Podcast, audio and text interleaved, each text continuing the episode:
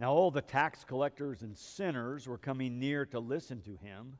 And the Pharisees and the scribes were grumbling and saying, This fellow welcomes sinners and eats with them. So he told them this parable. There was a man who had two sons. The younger of them said to his father, Father, give me the share of the property that will belong to me. So he divided his property between them. A few days later, the younger son gathered all he had and traveled to a distant country. And there he squandered his property in dissolute living. When he had spent everything, a severe famine took place throughout that country, and he began to be in need. So he went and hired himself out to one of the citizens of that country, who sent him to his fields to feed the pigs. He would gladly have filled himself with the pods that the pigs were eating and no one gave him anything. But when he came to himself, he said, How many of my father's hired hands have bread enough to spare, but here I am dying of hunger? I will get up and go to my father. And I will say to him, Father, I have sinned against heaven and before you. I'm no longer worthy to be called your son. Treat me like one of your hired hands. So he set off and went to his father. But while he was still far off. His father saw him and was filled with compassion. He ran and put his arms around him and kissed him. Then the son said to him, Father, I have sinned against heaven and before you. I'm no longer worthy to be called your son. But the father said to his slaves, Quickly, bring out a robe, the best one, and put it on him. Put a ring on his finger and sandals on his feet, and get the fatted calf and kill it, and let us eat and celebrate. For this son of mine was dead and is alive again. He was lost and is found. And they began to celebrate. Now his elder son was in the field, and when he came and approached the house, he heard music and dancing. He called one of the slaves and asked what was going on. He replied, Your brother has come, and your father has killed the fatted calf, because he's got him back safe and sound.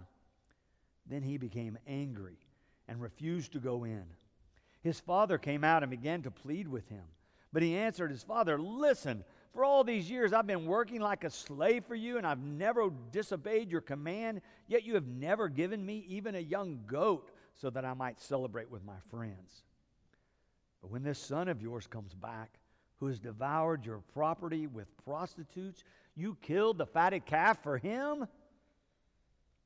Then the father said to him, Son, you are always with me and all that is mine is yours. But we had to celebrate and rejoice because this brother of yours was dead and has come to life. He was lost and has been found. The gospel of Jesus Christ.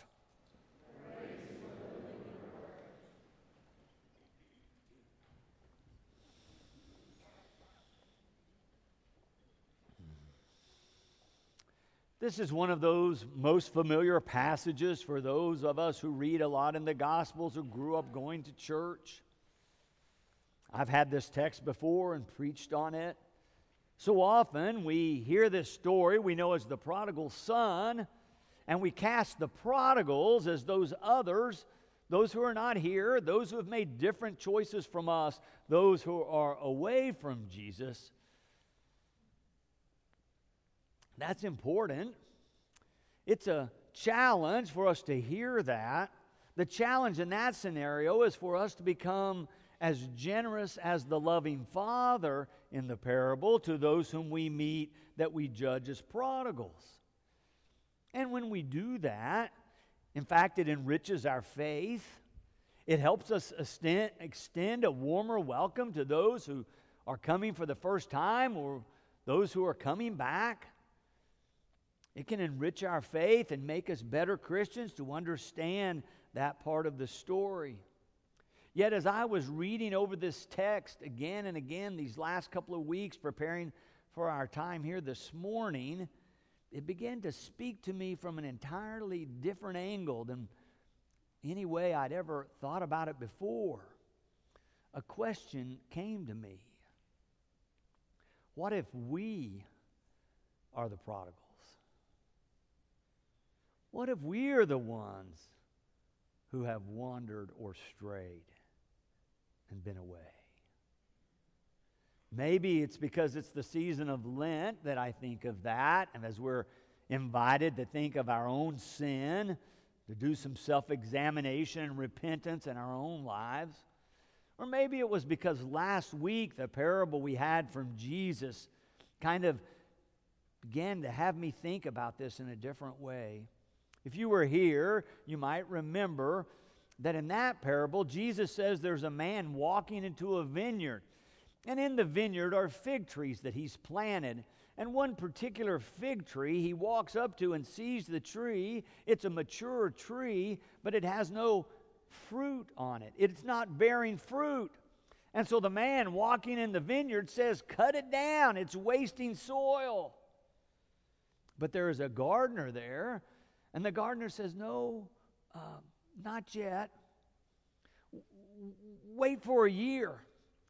I'll fertilize it, I'll cultivate it around the roots. We'll see if we can get it to grow, to see if it can bear fruit. Give me one more year. And I suggested there were different ways to look at those characters in the parable, but the one that I thought we might consider is the one that had us as the person walking in the vineyard. And the tree that we are examining is our life. And I followed that train of thinking because in that story, just before the parable is told, Jesus says two times to the people who are there, unless you repent. Unless you repent. He's talking to them about their own repentance. So I begin to think maybe the story is for us to think about our own lives, to do that self examination and repentance that Jesus is calling for. And Jesus could be the gardener offering to help us grow spiritually. Jesus could be the one saying to us, Give me one year.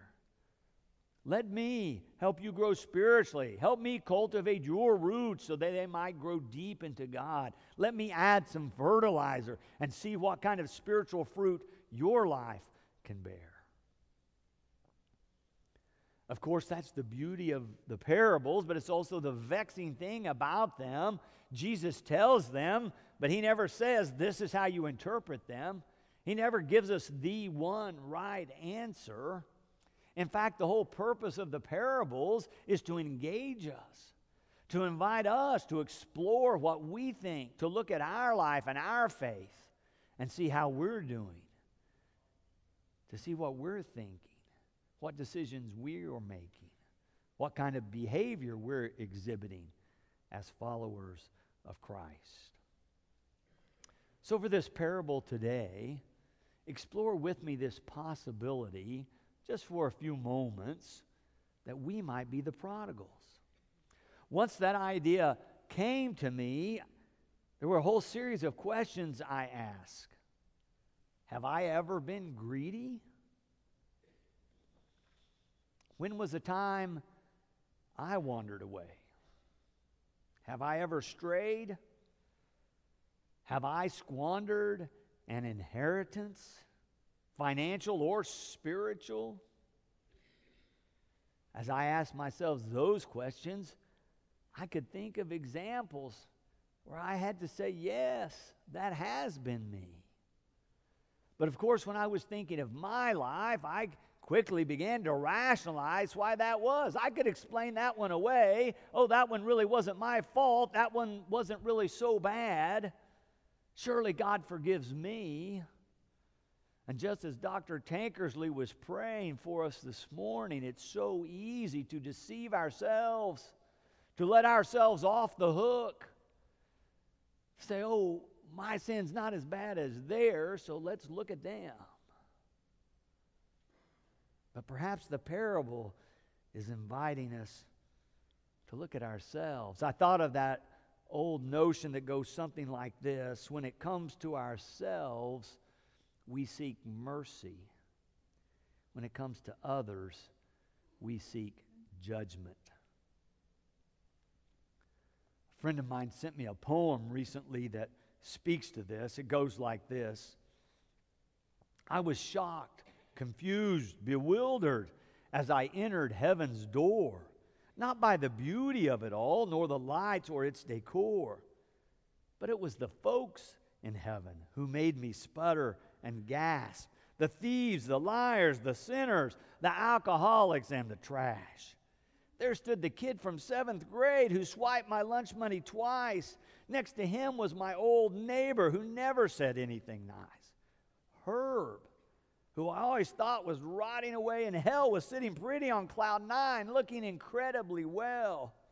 I nudged Jesus and said, What's the deal? I would love to hear your take. How'd all these sinners get up here? God must have made a mistake. And why is everyone so quiet? So somber? Give me a clue. Hush, child, he said. They're all in shock. No one thought they'd be seeing you.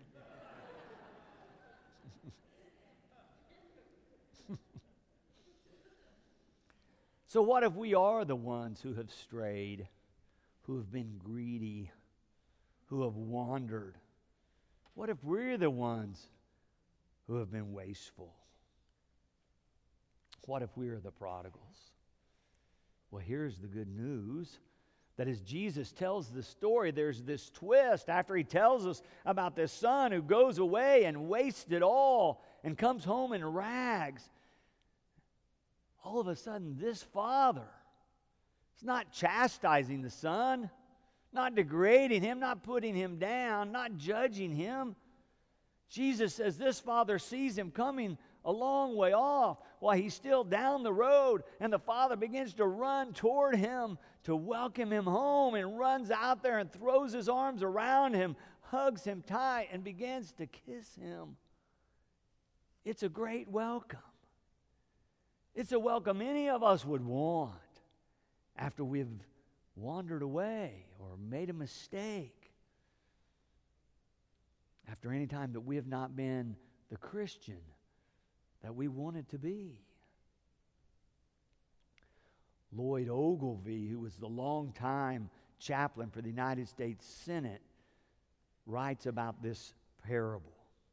He says, in his mind, it has the wrong name. He says it should be called the parable of the prodigal God. The parable of the prodigal God. Now, that doesn't sound quite right to us, but he says, Have you ever looked up the definition of prodigal in the dictionary? He says the first one is there, extremely wasteful. That's the one that we know. But he said, Did you ever notice there's a second definition? Another definition under the word prodigal. And it says extremely generous, lavish to overflowing. And he says, which character in this parable exhibits that kind of behavior, that kind of character? He says, well, of course, it's God. Extravagant with love, lavish with mercy, overflowing with compassion. Jesus paints this portrait of this God who is so gracious, so loving, so ready to forgive that he runs to us anytime we turn to him. You can see how Ogilvie would think perhaps we've missed the point when we say the prodigal son. Maybe we should think of it as the parable of the prodigal God. And you can see this extravagance as Jesus gives you all these details about what the Father does when the Son comes back down the road. Right there in verse 22, as soon as the boys come back, he says, Quickly bring out a robe, the best one, and put it on him. Put a ring on his finger and sandals on his feet, and get the fatted calf and kill it, and let us eat and celebrate. And I begin to think of the extravagance that Jesus is pointing to here. I have a friend who raises uh, beef, he's a rancher. I got in touch with him this week and said, What about a fatted calf today? How much would that be? He said, Oh, I was just at auction this week. It'd be somewhere just over $1,500 probably. Wow, what a meal they're going to have. An extravagant step this father takes when he says, Kill the fatted calf. But it's not only that, he says, Bring out a robe, the best one. That would be a suit today. That could be a thousand dollars or several thousand, depending on where you were purchasing the suit. Then he says, Bring a ring. And depending on the design and how much gold in it, that could be a hundred dollars or several thousand dollars. He says, Bring out sandals and put them on his feet. We could think dress shoes today. Again, we're at a hundred dollars or maybe several hundred dollars. As I began to add up the extravagance that Jesus describes, I'm thinking we're at least at 3000 maybe at $10,000 or more. This is going to be quite a party. This is quite a celebration. This is an extravagant gesture of welcome from the Father to the Son who has been gone but has now returned. It reminded me of a different passage in the gospel where Jesus is watching a crowd of people and says to his disciples, These folks are like sheep without a shepherd, wandering, lost. But then the gospel writer tells us that Jesus had compassion upon them. It's the same word that's used in this parable compassion with feeling. Even before this crowd repents that Jesus is looking at, he has compassion or he feels with them. He understands they are lost. He understands their pain. He understands that they need some help. And he has compassion on them. In this parable, it's in verse 20, it tells us that the son has set off to come back home. But while he was still far off, his father saw him and was filled with compassion. When the boy gets there, he doesn't ask him to repent, he doesn't chastise him, he embraces him. Apparently, Jesus thinks that anytime any of us turn back toward God or begin to move toward God, that that is repentance. Repent, to turn, to change one's direction to turn or return and move toward God is repentance. And Jesus is saying that whenever a sinner, even if it might be us, turns or returns to God, that we are going home and we're going to be welcomed. Jesus is saying God is like this Father and is ready to welcome us. The good news here is that the God that Jesus is describing wants to be with us, with each and every one of us, wants to draw us close and embrace us. Even if we've fouled up, this God wants to be with us. Can you believe that God really wants to be with you? Given any and everything you may have done or thought, even if you're a prodigal, that God wants to be with you. That's the good news of the gospel is that indeed Jesus is saying in this parable, God is there for you. God wants you to be close God wants to be with you. You can even see it with this last part about the older son coming home. Now, he's none too happy that this younger sibling of his has come back after he's wasted all the money. He's been gone. He's not been there to help with the chores, to help with anything. And now he's back and there's a party. And so he's ready to give his father a piece of his mind. And he begins to blast him as soon as the father comes out. But notice this not only does the father go down the road for the younger son, he leaves the party and goes outside and goes to the older son. And once the older son is finished with his complaining, then in verse 31, the parable says, Then the father said to him, Son, You are always with me, and all that is mine is yours. God wants to be with both of them. They've both disrespected him. He's treated both of them with love. He offers love to both of them again, even when it does not appear that they should be receiving it. God is offering it anyway. The two parables that we did not read out of this 15th chapter of Luke that come just before this one both are about things that were lost and then found. And both end, as this one does, where Jesus says there's going to be joy, there's going to be rejoicing. Anytime anything is lost and is found in the kingdom economy, it's time for a party. It's time to celebrate.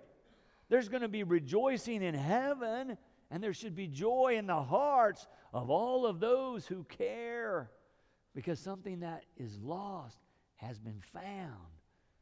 Something that was dead and gone has come again and is now with them.